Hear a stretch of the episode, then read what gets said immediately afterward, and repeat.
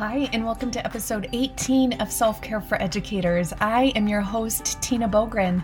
And in this episode, we are going to explore a fun theme. Are you ready for it? It's a dance party.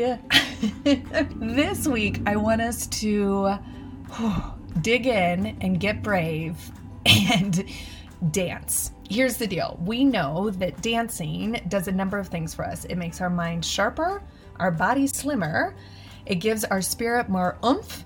And even if we think that we have no rhythm, hey, guess what? We can dance with the door shut and the blind closed and no one has to see us. it just makes us feel better.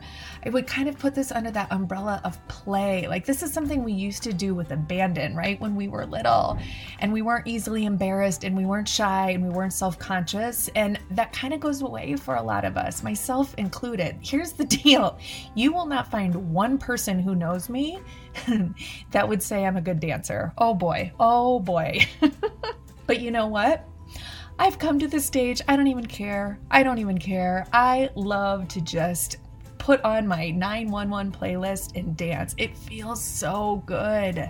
There's so many dance workouts. Some of you like actually know what you're doing. For me, it's just a total stress release that idea of taking a break and just standing up and moving our bodies for a while, having a dance party in your kitchen, a dance party with your students, dance party with your family, with your dog. I don't care. just play around with stopping what you're doing and having an impromptu dance party.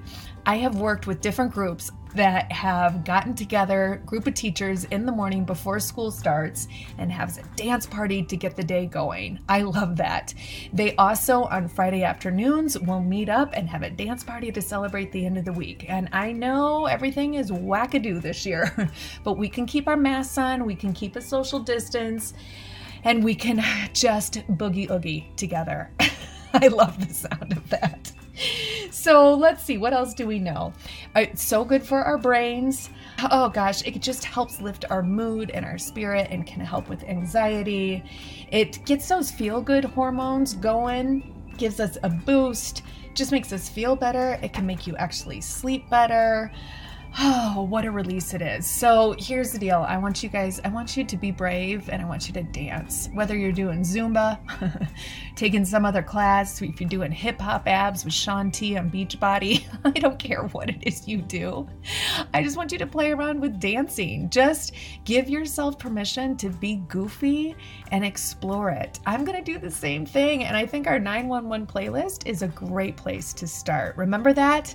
We'll link back to that. That has just grown and grown and grown. And it's over, I don't know, it's well over 10 hours of music. So there's got to be some songs that we can dance to there. Okay, so that's it. It's a short one this week. I was a little long last week, so I wanted to keep it short this week. So this week, I want you to bust a move. As always, thank you to Brooke for making this happen. Thank you to Solution Tree and Marzano Resources for this amazing job I get to do. Thank you to you, my self care squad. I am so grateful for you. If you haven't had a chance, will you please, please subscribe and rate and review? this podcast on whatever platform it is that you utilize to listen. I just want to welcome new folks to join us and help them know that they're in the right place. And that really helps to get the word out. So I thank you. Have an amazing week. Bust a move. Oh gosh, if you're brave, will you send a video? Will you post a video on the Facebook group? Oh gosh, that would make me so happy. Okay, here we go.